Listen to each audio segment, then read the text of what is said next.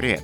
Это подкаст «Не по возрасту, а по духу», а меня зовут Витя. Я простой двадцатидвухлетний парень, который пытается понять, как жить эту сложную жизнь. В каждом выпуске я разговариваю с экспертами в разных областях в поисках ответов на вопросы, которые возникают у многих людей, но почему-то почти никто их не задает. Невероятно, но британские ученые выяснили, что, слушая этот подкаст, вы начинаете понимать, как работает этот мир. По крайней мере, я на это надеюсь.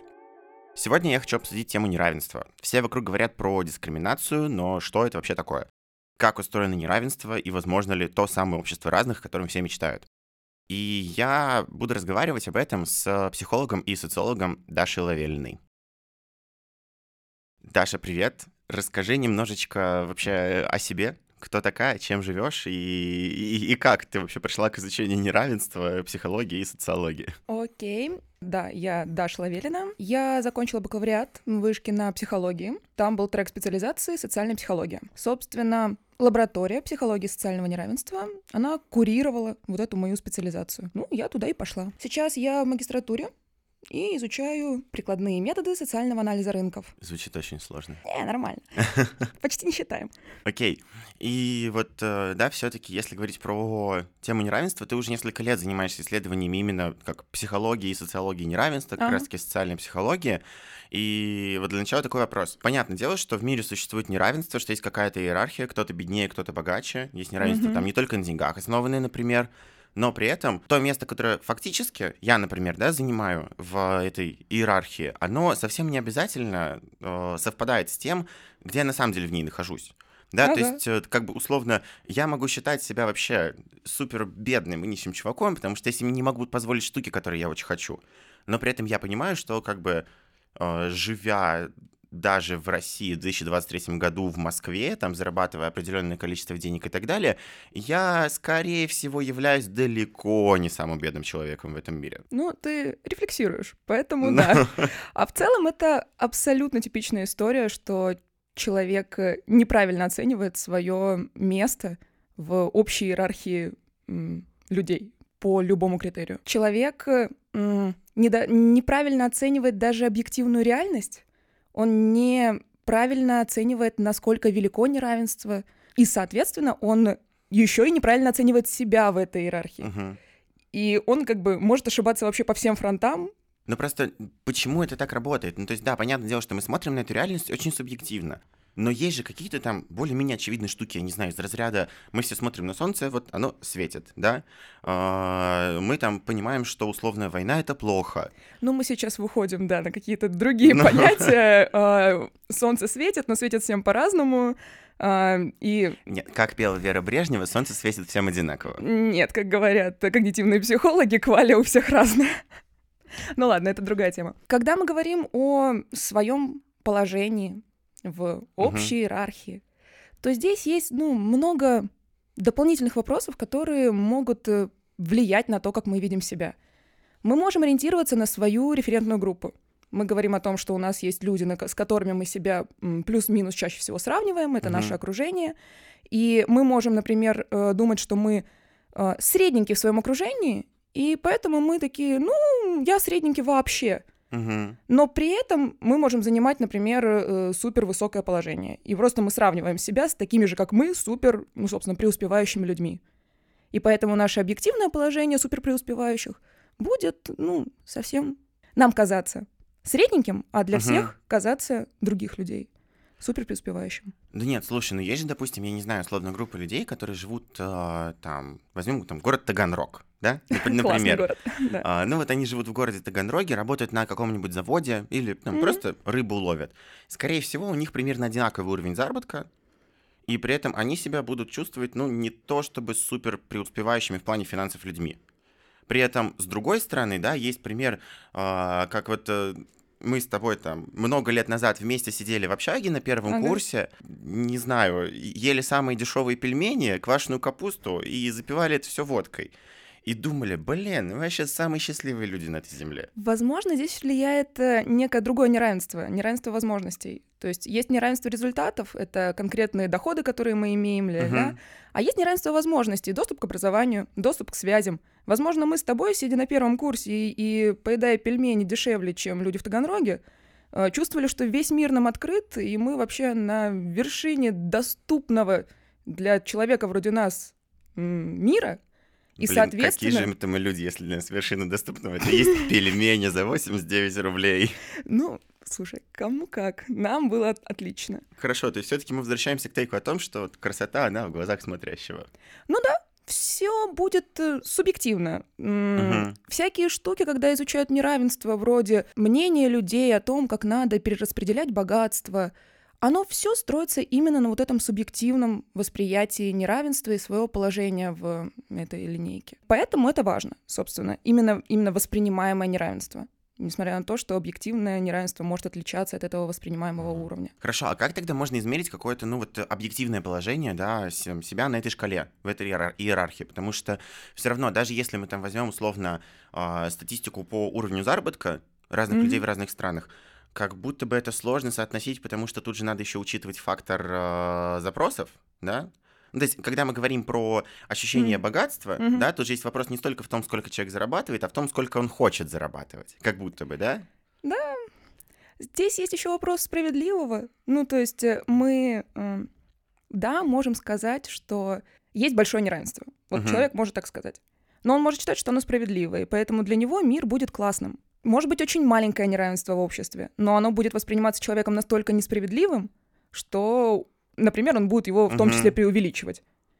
Но и, тем не менее, будет воспринимать его как несправедливое и захочет поменять эту историю. Когда мы говорим о том, как измерить неравенство, это, ну, вообще сложный вопрос. Мы там статью выпускаем о том, что есть пять классов методов, как измерить социально-экономическое неравенство. Uh-huh. И как бы каждый из них в чем-то плох. Слушай, ну просто вот тогда отсюда вытекает вопрос. Если, да, мы говорим о том, что там даже при неравенстве люди могут существовать счастливо, или другой человек, который находится, наоборот, выше вот в этой иерархии условно, он может очень восприимчиво относиться к этой проблеме и считать, что это прям огромная несправедливость, ну, не и совсем. Этого не должно... Ну а как, как тогда? А потому что всякие тенденции в ответах людей говорят, что чем... выше социально-экономический статус человека, как объективный, так и субъективный, тем он преуменьшает неравенство. То есть люди в более худших условиях, uh-huh. они преувеличивают неравенство. Люди в более хороших условиях преуменьшают неравенство. Поэтому люди, которые, как ты говоришь, чувствительны к этому вопросу, uh-huh. что-то пытаются сделать, это скорее уникумы, отдельные люди, которые, ну, в том числе используют это... Слушай, ну, окей, тогда, допустим, есть люди, которые меньше зарабатывают, они больше недовольны этим неравенством, uh-huh. воспринимают его как более несправедливое. Uh-huh. Хорошо, зафиксировали. Есть э, моя вообще любимица в этом мире, Екатерина Михайловна Шульман, Чудо. Которая регулярно говорит о том, что политическим режимам, наоборот, очень удобно, когда граждане более бедные, uh-huh. потому что вот в этих условиях больше бедности они начинают, ну как, больше любить правительство. А вот я нахожу вообще жесткую несостыковку. Mm. Как это работает? То, что ты говоришь, очень похоже на теорию, которую мы кучу лет проверяли, и доказательства, которые не нашли, что да, у нас есть люди в худших условиях, и они оправдывают систему. Но, в самом деле, каждый из нас оправдывает систему в той uh-huh. или иной степени, потому что система, она, ну как, дает нам... описание того, как устроен мир. Мы признаем то, что мир устроен так, как она сказала. Она дает нам безопасность. И мы можем вот это вот общее понимание, как устроен мир, разделять друг с другом и находить себе друзей. Да. Собственно, это вот три мотивации, на которых построена теория оправдания системы. Чем в худших условиях находится человек, тем больше у него когнитивный диссонанс между тем, что система классная и хорошая, и тем, что объективность вообще не такая. И чем сильнее этот когнитивный диссонанс, тем больше он захочет выйти из него и сказать, ну, значит, я не прав. То есть, если система такая классная, ну, то есть, я хочу ее видеть такой классной, а я вижу, что вокруг меня что-то не так, значит, я ошибся. Система-то все еще классная, бороться с системой неудобно, у меня нет ресурсов, uh-huh. я еще и нахожусь в низком положении, поэтому у меня там воспринимаемый контроль слабый, то есть я не чувствую, что я могу что-то поменять в своей жизни, у меня мало ресурсов, чтобы поменять в своей жизни, поэтому я не буду бороться с этой системой, uh-huh. даже внутри самого себя. Я буду говорить о том, что это я ошибся. На самом деле система классная. И таким образом человек по теории, чем в худшем он положении находится, тем больше он будет оправдывать систему, и тем он будет больше как бы преуменьшать неравенство. Вот, да, я тоже думаю о том, что э, это же как будто бы ведет к еще большему расслоению. Да, ну не работает. Ну типа, ну ничего у нас не подтверждается. Типа, теория кайфовая. Uh-huh. Какие-то отдельные штуки ей, ну, объяснять, да. Но вот то, что мы пособирали данные в течение нескольких лет, uh-huh. ну, оно не отражает. Скорее идет история о том, что вот э, люди в худшем положении, они преувеличивают неравенство, люди в лучшем положении преуменьшают его.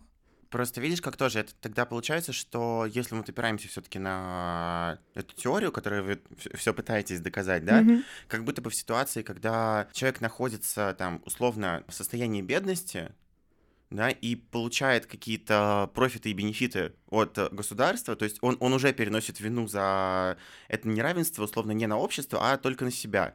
И это же провоцирует еще большее развитие неравенства. Ну да. А еще у него э, нет сил, чтобы это изменить. А еще самоэффективность, то есть ощущение, вот, что я могу что-то сделать, э, опирающееся на свой опыт, угу. чего-то делания успешного в прошлом.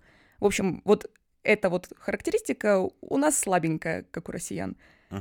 Ну, такая, достаточно низкая. Мы мало чего думаем, что мы можем поменять.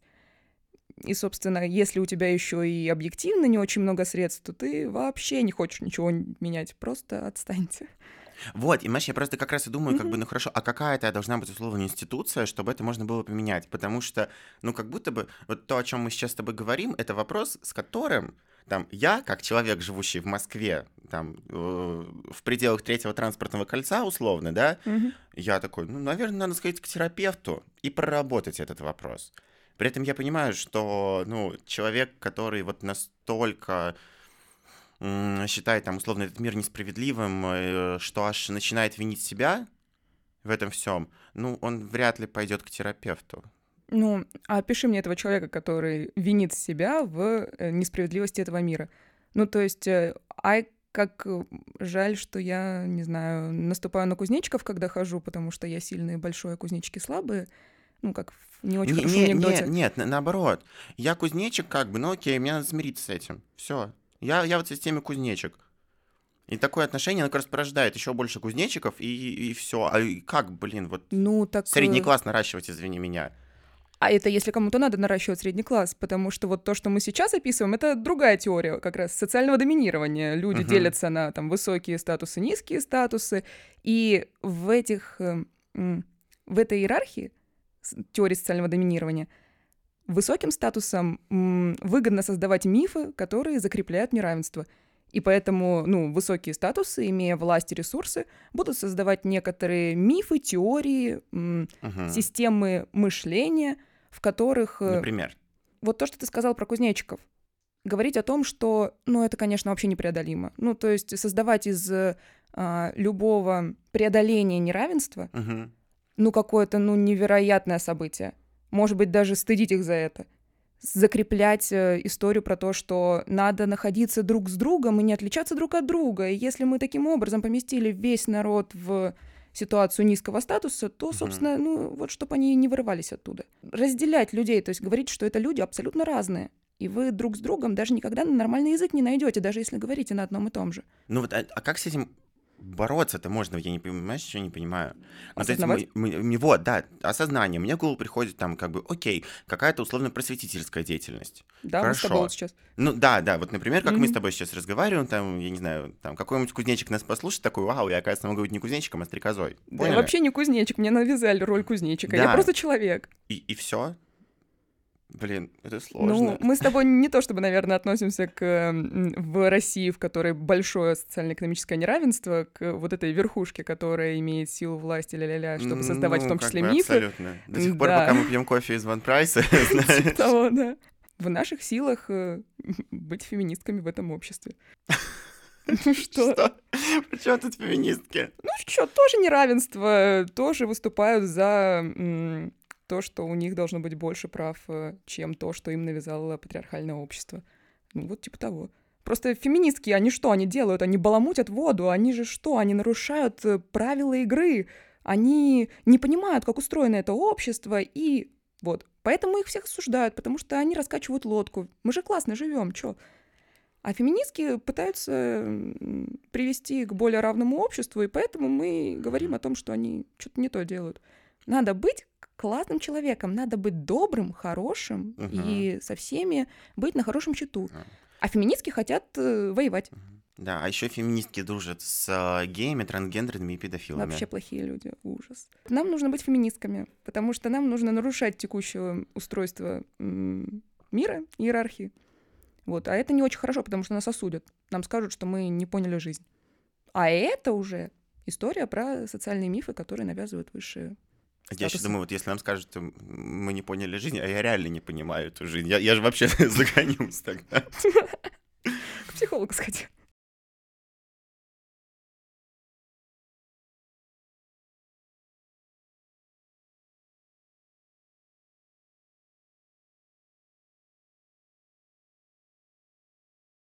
Вообще тема неравенства, капитализма, социализма и всех этих сложных штук, она окружает нас практически везде.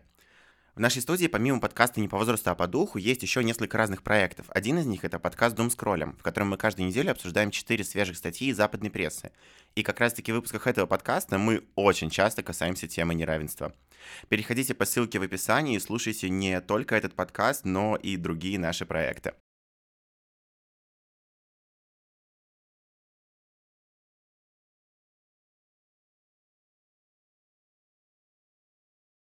Хорошо, есть там огромное количество мифов, которые заставляют человека думать, что, не, э, что равенство невозможно. А вот у меня реально не вопрос. То, что невозможно, ну типа, что, ну, оно, ну, что, не что нужно. Оно ему не нужно, да, да, да, что оно ему не нужно. А у меня тогда как раз-таки другой вопрос. А возможно ли оно, и является ли равенство вообще благом, да, то есть, ну, вот достижение какого-то всего этого? У, у меня просто в первую очередь представляется, возможно, да, это, знаешь, какое-то искаженное представление, я сразу начинаю думать про коммунизм. И как бы вот такого равенства, ну, не очень хочется. Ну, здесь вопрос того, что вот сейчас мы находимся в истории социально-экономического неравенства. Угу. И здесь идет вопрос, например, доходов. Когда мы говорим о доходах, то м, есть история про... Господи, боюсь ошибиться, меритократию, когда м, чем больше ты старался, тем больше у тебя доход, и тем, ну, справедливее нам это кажется. То есть ты постарался, ты uh-huh. потрудился, ты молодец. И поэтому, окей, я постаралась чуть меньше, поэтому ты заработал чуть больше, я заработала чуть меньше. Uh-huh. М, справедливое в этом будет, м, когда м, я вижу м, разницу в наших стараниях и в наших заработках, достаточно небольшое, чтобы меня это не бесило, и достаточно для того, чтобы я посчитала, что окей, тебя вознаградили за твои старания. Так. Это некоторое, ну, справедливое, на мой взгляд, угу. устройство преодоления социально-экономического неравенства. То есть мы не достигаем такого равенства, но такое общество нам кажется справедливым. А если мы говорим про неравенство возможностей? Вот, например, окей, если у разных людей разный доступ к образованию. Ну, как будто бы не сильно честно получается. Ну, не сильно честно, опять же, понимаешь, тут тоже вопрос потребности, потому что даже когда мы говорим про деньги, хорошо, мы живем вот в этом обществе меритократии, о котором ты говоришь, mm-hmm. да, при этом, там, хорошо, мы с тобой постарались по-разному, заработали по-разному, при этом всегда будет, условно, третий человек, который, ну, там, в силу объективных обстоятельств не может вообще стараться, и, соответственно, его тоже, там, должен кто-то материально обеспечивать.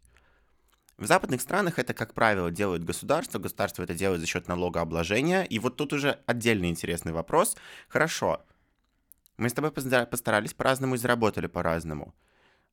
А честно ли будет с нас с тобой налоги брать одинаковые? Ну, или это надо уже использовать история про перераспределение. Уже... Да, да. Ну, ну, а потому что момент как бы социально-экономического неравенства, это же не только зарабатывание, но это и перераспределение денег. Угу. И здесь уже стоит другой вопрос. Того, что там, допустим, если мы живем в государстве с прогрессивной системой налогообложения, угу. где я заработал больше, поэтому с меня возьмут больше налог, чем с тебя, потому что ты заработала меньше, я думаю, так, а что это у меня денег больше забирают? Я вообще-то старался больше. Ну, один из вариантов размышлений на эту тему, да. Ну, просто от тебя возьмут какую-то твою долю, да, угу. вот. Итоговая сумма, которая у тебя останется, ну, вероятно, будет такой же. Ну, я имею в виду, тоже больше. Да-да-да. Вот. Есть проблемы. Все, что смогли, хорошее придумать.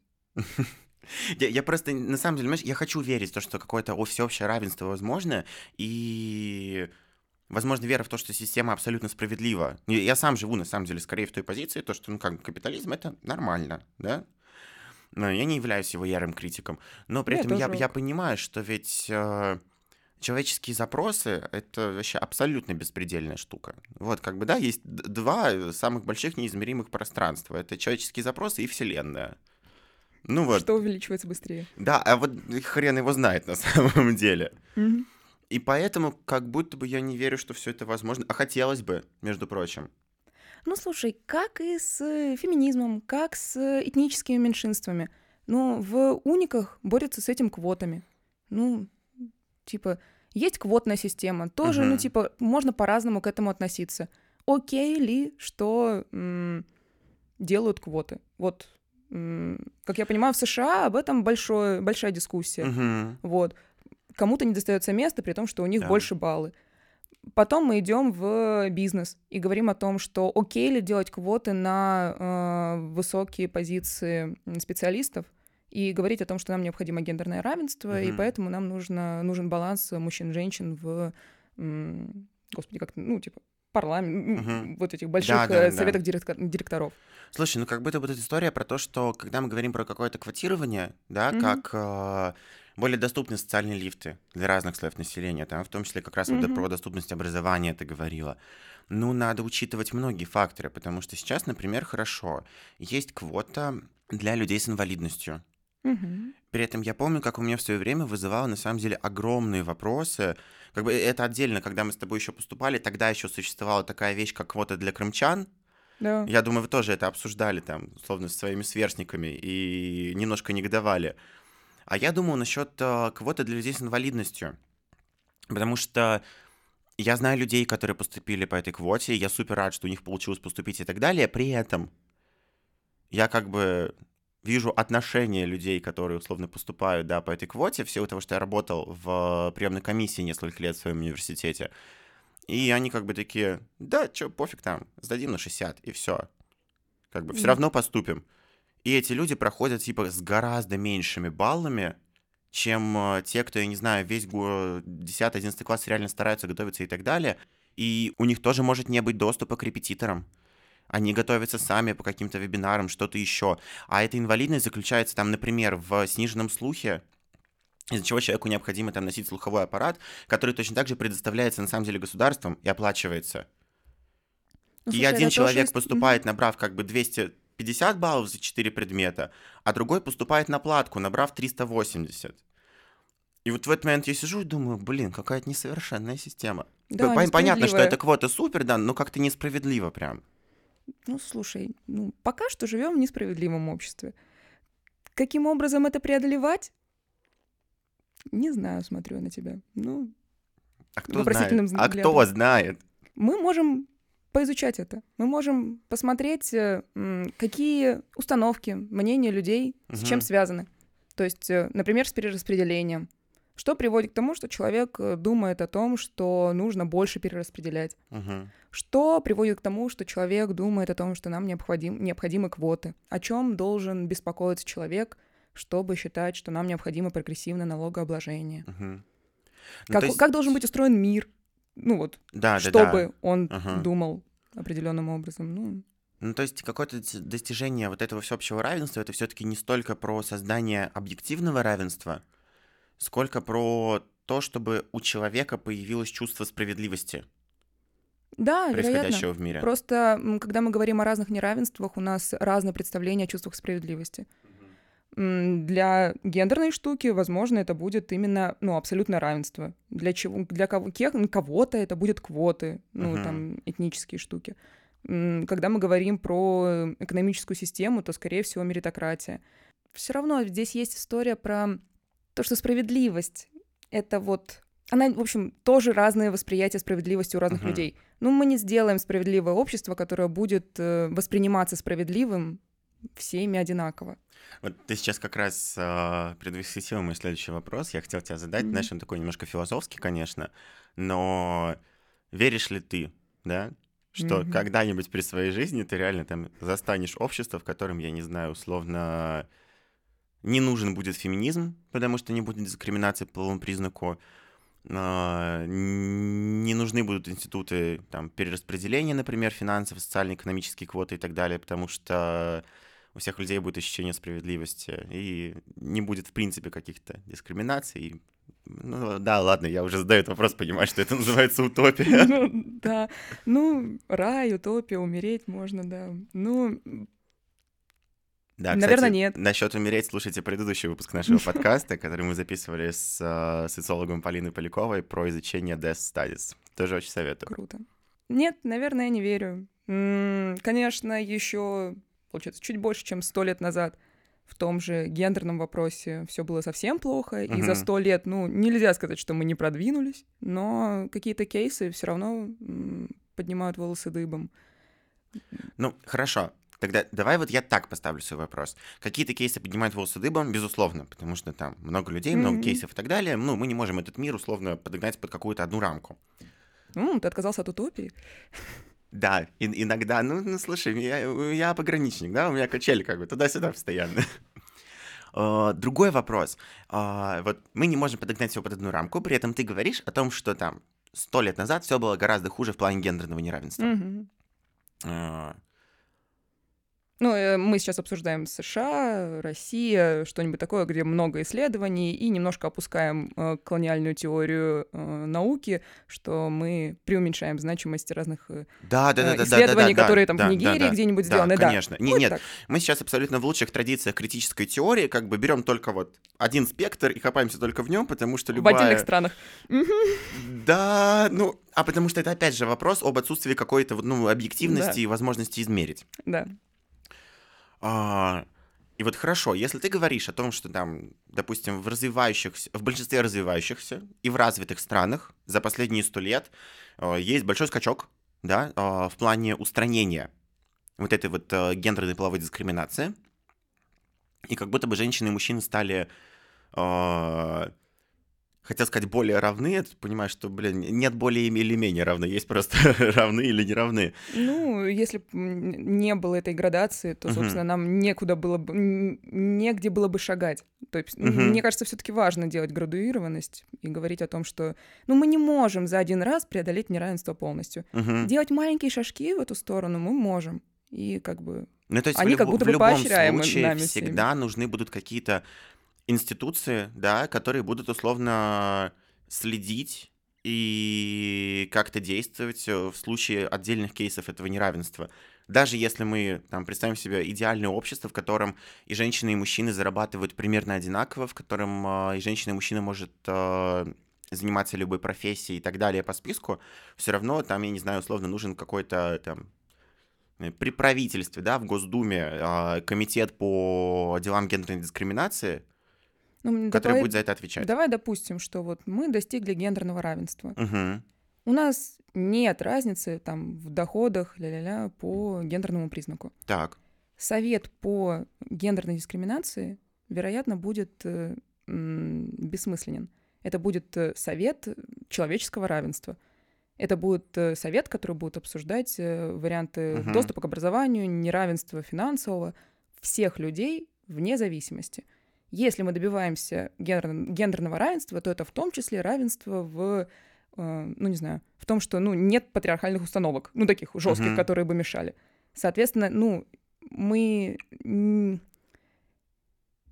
Если мы добьемся гендерного равенства, это значит, что гендерное неравенство ушло. А вот. Значит, нет э, этих э, установок, которые э, фиксируют гендерное неравенство. Соответственно, и не нужны органы, которые будут следить за тем, uh-huh. чтобы гендерное неравенство не появилось вновь. Это будут просто комитеты гендерного равенства. Но это все еще утопия. Ну, то есть, вот, такого... нет, понимаешь, просто это как раз-таки то, к чему я хочу подвести, о том, что на самом деле, как бы, ну, одна из целей э, феминизма — это то, чтобы феминизм не нужен был. Ну да. Формально, да, потому что как бы мы стремимся к абсолютному равенству, при котором, ну, уже не нужно бороться за эти права, потому что они уже достигнуты. И по большому счету абсолютно любую такую институцию, неважно, говорим мы про социально-экономическое неравенство, про гендерное неравенство, я не знаю, про расовое неравенство и так далее, да, этнические группы и так далее. А... По итогу все просто сводится, если мы говорим про институцию, да, то это как будто бы, ну, нужна и должна быть одна такая большая комплексная институция по именно как по human rights. Правам человека. Да, да, да, по правам mm. человека. Ну и как работает? Ну, в России вроде есть омбудсмен, но... Mm. но я даже не знаю, как его или ее зовут. Вот полгода назад узнал, как зовут омбудсменку по правам ребенка, но тоже, я думаю, все okay. понимают, да. У- узнал я это из постановления суда в Гааге, а не по хорошим кейсам. Политики в России. Ой, да, я не знаю, что такое политика, тем более политика в России. Мы не занимаемся, мы вне политики. Нет, лично это политическое, я сейчас я это убежден в этом. Да, мы уже никто не можем остаться вне политики, но хотелось бы. Ну, факт. Вот да, опять же, хотелось бы жить в таком обществе, в котором можем не думать о политике. Ну да, получается, это, кстати, к тому же разговору про неравенство. Очень хочется не задумываться о неравенстве, очень хочется не м, участвовать в этом, но uh-huh. история про то, что пойти проголосовать за какой-нибудь закон, который будет способствовать перераспределению богатств с, там, не знаю, прогрессивным налогообложением, еще чем-то, это же тоже часть политики. Нам хочется жить в более справедливом, справедливом обществе, но, опять же, это будет связано с тем, как мы воспринимаем систему и насколько она с нашего взгляда угу. готова меняться, насколько мы можем повлиять на нее. Если я хожу на выборы и не верю, что они на что-то влияют, то я не хожу на выборы, не меняю систему и... А ты ходишь на выборы? Нет. Ты не веришь, что они на что-то влияют? Да. В этом моменте нужен, знаешь, звук из ералаша, типа пара-пара-пам, все, да. Давай так, мне двадцать два, у меня было не так много возможностей походить на выборы и повлиять на что-то серьезное. Ну разве это работает не так, знаешь, как вот с этими трубочками, да, допустим, где-то в кофейнях, потому что от того, что ты не взяла трубочку или крышку на стаканчик, да, киты не перестали умирать. От одной твоей трубочки. Но если тысяча человек не будет брать трубочки, то кафе не будет их заказывать, их не будут заказывать, заводы станут меньше их производить, и тогда снизится потребление пластика. И тогда реально несколько китов останутся живы. Ну, ты сейчас хочешь про теорию малых дел и х- малых добрых дел, что мы все должны друг к другу относиться по-равному и хорошо, чтобы избежать неравенства в общем виде. Наверное, ну, да. Ну, вообще, да, было бы неплохо, если бы мы все были такими осознанными, хорошими, толерантными, м- думали о чувствах других Ладно, людей. Я опять иду в утопию, да? Ну да, такое. Окей, я понял, мне страшно думать, я человек с очень утопическим мышлением. Нет, ты просто хоро- хочешь жить в хорошем мире. Ну а кто не хочет? Все хотят. Ну, у всех этот мир, кстати, разный. Опять же мы приходим к тому, что справедливое общество для разных людей, оно разное, и поэтому к нему в целом мы не придем.